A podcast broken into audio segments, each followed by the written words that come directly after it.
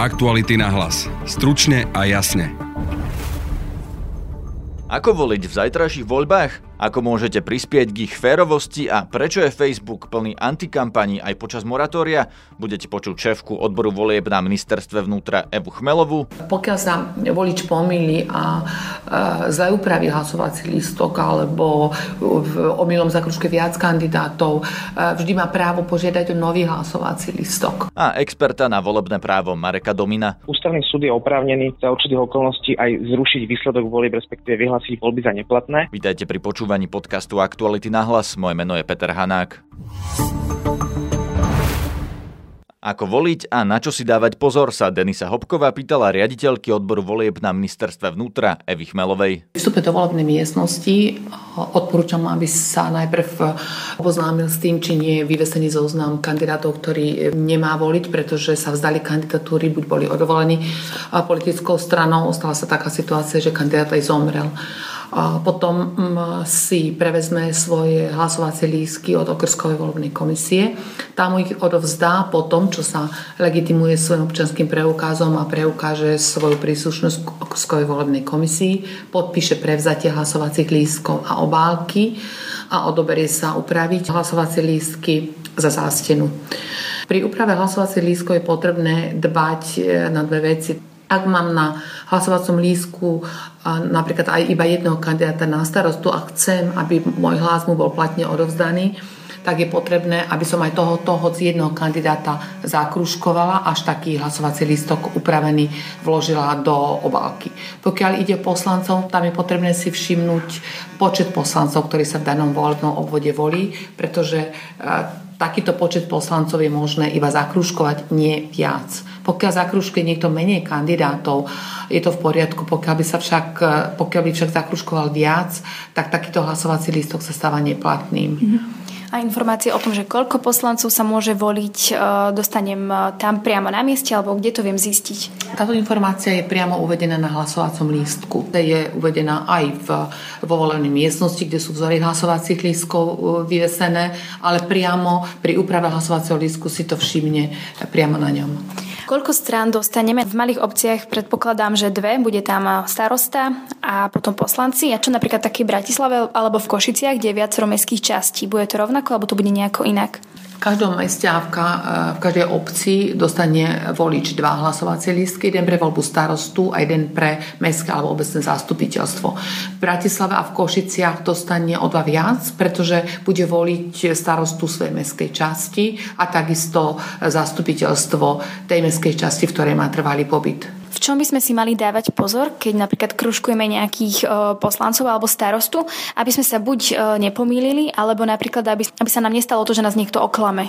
No, musíme mať svojho kandidáta vybraného. To znamená, že na tom hlasovacom lístku zakružkujem, pokiaľ ide o starostu alebo primátora, svojho vybraného kandidáta, to znamená, do kružku dám číslo pred jeho menom a pokiaľ ide o poslancov, tak e, ten počet, e, ako som uviedla, to znamená nie viac, ako je uvedené na hlasovacom lístku počet poslancov, ktorí sa v tomto volebnom obvode volí. Povedomili sme obce dnes takým usmernením, že by bolo vhodné, aby informáciu o tých kandidátoch, ktorí sa vzdali alebo ktorým sa už nemá zmysel odovzdávať hlas, pretože e, buď sa vzdali alebo boli odvolaní politickou stranou, aby bol umiestnený aj vlastne za touto zástenou, čo by uľahčilo vlastne aj voličom zapamätať si tie mená a nezakruškovať týchto kandidátov. Pokiaľ sa volič pomýli a zle upraví hlasovací lístok alebo v omylom zakružke viac kandidátov, vždy má právo požiadať o nový hlasovací lístok. Tu dávam do pozornosti, aby v tom možno zápale nevložil všetky štyri hlasovacie listky do obálky, pretože vlastne by tým pádom všetky zneplatnil. Na druhej strane ten pokazený alebo zle upravený hlasovací listok si tiež nemôže brať domov, ale musí ho odovzdať do schránky, ktorá je na to určená. A v prípade, že by neuposlúchol výzvu okrskovej komisie na odloženie hlasovacích lístkov, tak mu hrozí pokuta vo výške 33 eur. Už včera sme sa v podcaste rozprávali s Martinom Suchým z volebných hliadok, lebo pri komunálnych voľbách sa najčastejšie podvádza. Ústavný súd dokonca môže zrušiť výsledok volieb a nariadiť ich opakovanie, čo sa už párkrát aj stalo. Martin Suchý nám teraz krátko pripomenie niekoľko prípadov. Tak napríklad v roku 2002 započítali členovia voľbnej komisie v obci Chrťany aj hlasy voličov, ktorí sa volieb vôbec nezúčastnili. Potom o 4 roky neskôr niektorí voliči odvolili za svojich rodinných príslušníkov e, v obci Zemiansky Vrbovok, alebo v Smišanoch komisia nepripočítala až 163 hlasov a v obci Jezersko zasa volič hlasoval aj za svoju manželku, čo vplyvnilo výsledok volieb. A stále toto sú všetko len prípady, e, kde ústavný súd e, vydal rozhodnutie a vlastne prípady, o ktorých sa vie. A máme teda podozrenie alebo predpokladáme, že tých prípadov, o ktorých sa nevie, teda oveľa viacej. Na voľby môže dohliadať každý, a to dokonca aj pozerať sa na prsty komisii pri ščítavaní hlasov. Rozhovor o tom, ako sa môžete stať volebnou hliadkou, nájdete na našom webe. Pri kampani je to však zložitejšie. V týchto dňoch sú sociálne siete plné antikampaní, a to aj počas moratória. Ide aj v tomto prípade o podvádzanie? O moratóriu som hovoril s expertom na volebné právo Marekom Dominom z právnickej fakulty Univerzity Komenského. V podstate zakázané sú všetky formy vedenia volebnej kampane, či už kandidátmi alebo politickými stranami, ktoré sú inak e, v tom období volebnej kampane prípustné. Čo to znamená, že sa nesmie viesť volebná kampaň? Čo konkrétne A... môžu robiť tí ľudia? Napríklad kandidáti nesmú teda propagovať svoj program alebo svoju činnosť, a teda nesmú vyzývať voličov, aby e, volili toho, ktorého kandidáta alebo politickú stranu, alebo naopak takisto nesmú viesť ani antikampaň, to znamená nesmú vyzývať voličov, aby nevolili nejakého iného kandidáta alebo nejakú inú politickú stranu alebo kandidátov inej politickej strany. Je stanovené, akou formou to môžu alebo nesmú robiť? To zákon vyslovene nestanovuje. Tam je problém ten, že vlastne zákon ani nevypočítava všetky možné spôsoby, akými je možné viesť volebnú kampaň. Tým pádom aj nestanovuje, akými spôsoby nie je možné tú kampaň v rámci moratória viesť. To znamená, ten výpočet tých spôsobov je taký a, príkladný. Napríklad nesme teda propagovať prostredníctvom napríklad e, politické reklamy alebo nejaké platené inzercie a podobne. Ľudia už v stredu o polnoci e, na Facebook e, písali statusy, že teda je to ich posledný status pred moratóriom. Týka sa toto aj internetu? Naozaj nemôže kandidát si ani len napísať niečo na svoj facebookový profil? Tam je problém, že vlastne zákon nie je úplne jednoznačný v otázke vedenia kampane na internete, ale vo všeobecnosti platí, že reguluje aj ten internetový priestor a teda vo všeobecnosti platí, že to moratórium platí aj na prostredí internetu, ale nie akýkoľvek príspevok zverejnený na sociálnej sieti alebo e, iným spôsobom na internete vlastne splňa tú definíciu volebných kampane. To znamená, nie akýkoľvek príspevok vlastne v tom čase volebného moratória je zakázaný alebo nepripustný.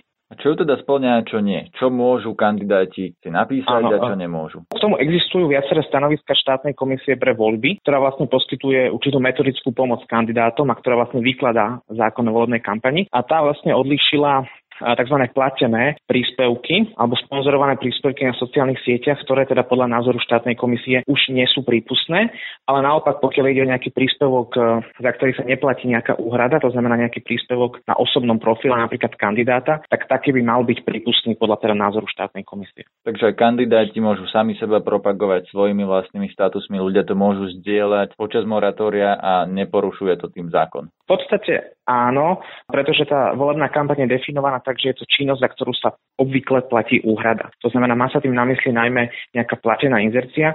A samozrejme, nevždy v každom konkrétnom prípade je tú internetovú činnosť možné rozlíšiť, či je to činnosť, za ktorú sa obvykle platí úhrada alebo nie. Ale vlastne štátna komisia vo svojich uzneseniach jasne povedala, že na osobnom profile príspevky, respektíve statusy kandidátov neporušujú volebné moratórium. Dnes som ale na Facebooku videl aj platenú antikampaň. Bol to príspevok, ktorý tam mal to označenie, že sponzorovaný, teda zjavne platený. A to bola kampaň proti kandidátke a hovorila, že, že údajne nebýva v meskej časti, ktorej kandiduje. Je toto porušenie volebného moratória? Áno, toto by som už považoval za porušenie volebného moratória, keďže teda ide o ten platený príspevok, za ktorý ten objednávateľ toho príspevku, teda predpokladám, zaplatil nejakú sumu, aby bol zverejnený a v zmysle aj tých stanovisk, ktoré existujú zo strany štátnej komisie, by toto už malo byť porušením volebného moratória. Čo ak napríklad eh, zverejnil ten príspevok v stredu, keď ešte moratórium neplatilo a dnes sa teda len šíri, alebo v úvodzovkách len sponzorovanie šíri? tejto otázke zase existuje staršia judikatúra ústavného súdu, ktorá sa netýka priamo internetovej kampane, týka sa billboardov a volebných letákov, ale je možné ju v podstate aplikovať aj na internet. A, a tam ide o to, že v čase volebného moratória nie je možné zverejniť nejakú novú informáciu, to znamená vylepiť nejaký billboard, zverejniť nejaký plagát alebo aj niečo zverejniť na internete. Ale pokiaľ niečo už bolo zverejnené predtým a len to pretrváva, tak nie je to potrebné už mazať a nie je to považované potom za porušenie moratória. Takže aj ak si to niekto zaplatil napríklad v stredu, aby sa to šírilo vo štvrtok, piatok a sobotu, da počas moratória, tak takýto postup nie je porušením zákona? Tam ne, neviem presne, aké sú podmienky pre zverejňovanie tých príspevkov, či sa to teraz zverejňuje na určitý počet dní, ale pokiaľ to bolo robené s takýmto zámerom, aby to bolo šírené počas volebného moratória, to by som už považoval za problematické. Teda nebolo to zverejnené za tým účelom prilákať voličov pred e, časom volebného moratória, ale teda bol tam ten účel aj počas. Takže to už by som videl ako problematické vzhľadom na zákaz volebnej kampane. Ak občania alebo teda aj kandidáti uvidia niečo takéto problematické, napríklad porušovanie moratória, antikampane počas moratória, kam to majú nahlásiť? No príslušným orgánom je opäť štátna komisia pre voľby, ktorá v podstate aj rozhoduje o pokutách. To znamená, pokiaľ kandidát vedie volebnú kampaň v čase volebného moratória, tak sa dopustí správneho deliktu, za ktorým mu môže štátna komisia udeliť pokutu. To znamená, mala by to byť štátna komisia, ktoré občania môžu nahlasovať takéto konanie. Ona potom následne rozhodne teda, či došlo alebo nedošlo porušeniu moratória, prípadne rozhodne o sankcii voči tomu kandidátovi alebo porušovateľovi. Takže v takomto prípade občania nemajú napríklad volať políciu a nahlasovať volebný podvod, ale je to len niečo, za čo môže ten dotyčný dostať pokutu. Áno, ako môžu zavolať políciu, len teda polícia nie je príslušná na rozhodnutie o tom, či došlo k spáchaniu toho deliktu alebo nie, ale teda môže pomôcť k prípadne zaisteniu nejakých dôkazov, že k tomu došlo. Lebo existuje aj trestný čin, ktorý sa spája teda s volebným podvodom. Áno, existuje, existuje trestný čin v podstate volebnej korupcie alebo teda aj ďalšie trestné činy v súvislosti s voľbami a tam teda policia naopak je tým orgánom príslušným. Ale tam nejde ani tak o porušenie volebného moratória, ale skôr o podvody, ktoré by spočívali v nejakom kupovaní hlasov alebo v nejakej, nejakom inom ovplyvňovaní voličov, ktoré nie je prípustné. Okrem toho vedenia volebnej kampane, toho štandardného. Môže porušenie volebného moratória viesť aj k tomu, že voľby nebudú platné? Napríklad niekto sa obráti na ústavný súd, že ho práve boli porušené tým, že kampaň nebola férová? Krajnom prípade áno, ústavný súd je oprávnený za určitých okolností aj zrušiť výsledok volieb, respektíve vyhlásiť voľby za neplatné a tým dôvodom môže byť aj porušenie volebného moratória, ale tam vlastne ústavný súd posudzuje vždy konkrétne okolnosti daného prípadu. Napríklad pokiaľ by v tej danej obci alebo v meste bol malý rozdiel v počte hlasov medzi prvým a druhým kandidátom napríklad, tak v takom prípade si viem predstaviť, že ústavný súd aj z dôvodu porušenia volebného moratória vyhlási voľby za neplatné. Lebo on vlastne musí mať za preukázané, že to porušenie moratória mohlo mať vplyv na výsledky volie. Takže ešte raz, ak sa objaví nejaký problém, komu treba volať, kam to treba nahlásiť, kde taký bežný občan nájde nejaký kontakt? Napríklad na internetových stránkach štátnej komisie pre voľby a sú, myslím, že mailové adresy alebo iné kontakty, takže najlepšie asi priamo štátnu komisiu kontaktovať. To bol právnik Marek Domin. Rozhovor s ním si budete môcť prečítať aj na webe Aktuality.sk. Ďalší podcast, rozhovor s politologom Jozefom Lenčom o tom, či tieto voľby môžu zmeniť niečo v slovenskej politike, uverejníme zajtra večer po uzavretí volebných miestností. Na dnešnom podcaste sa podielali Denisa Hopková, Petra Mikulajčíková a Jan Petrovič. Zdraví vás Peter Hanák. Aktuality na hlas. Stručne a jasne.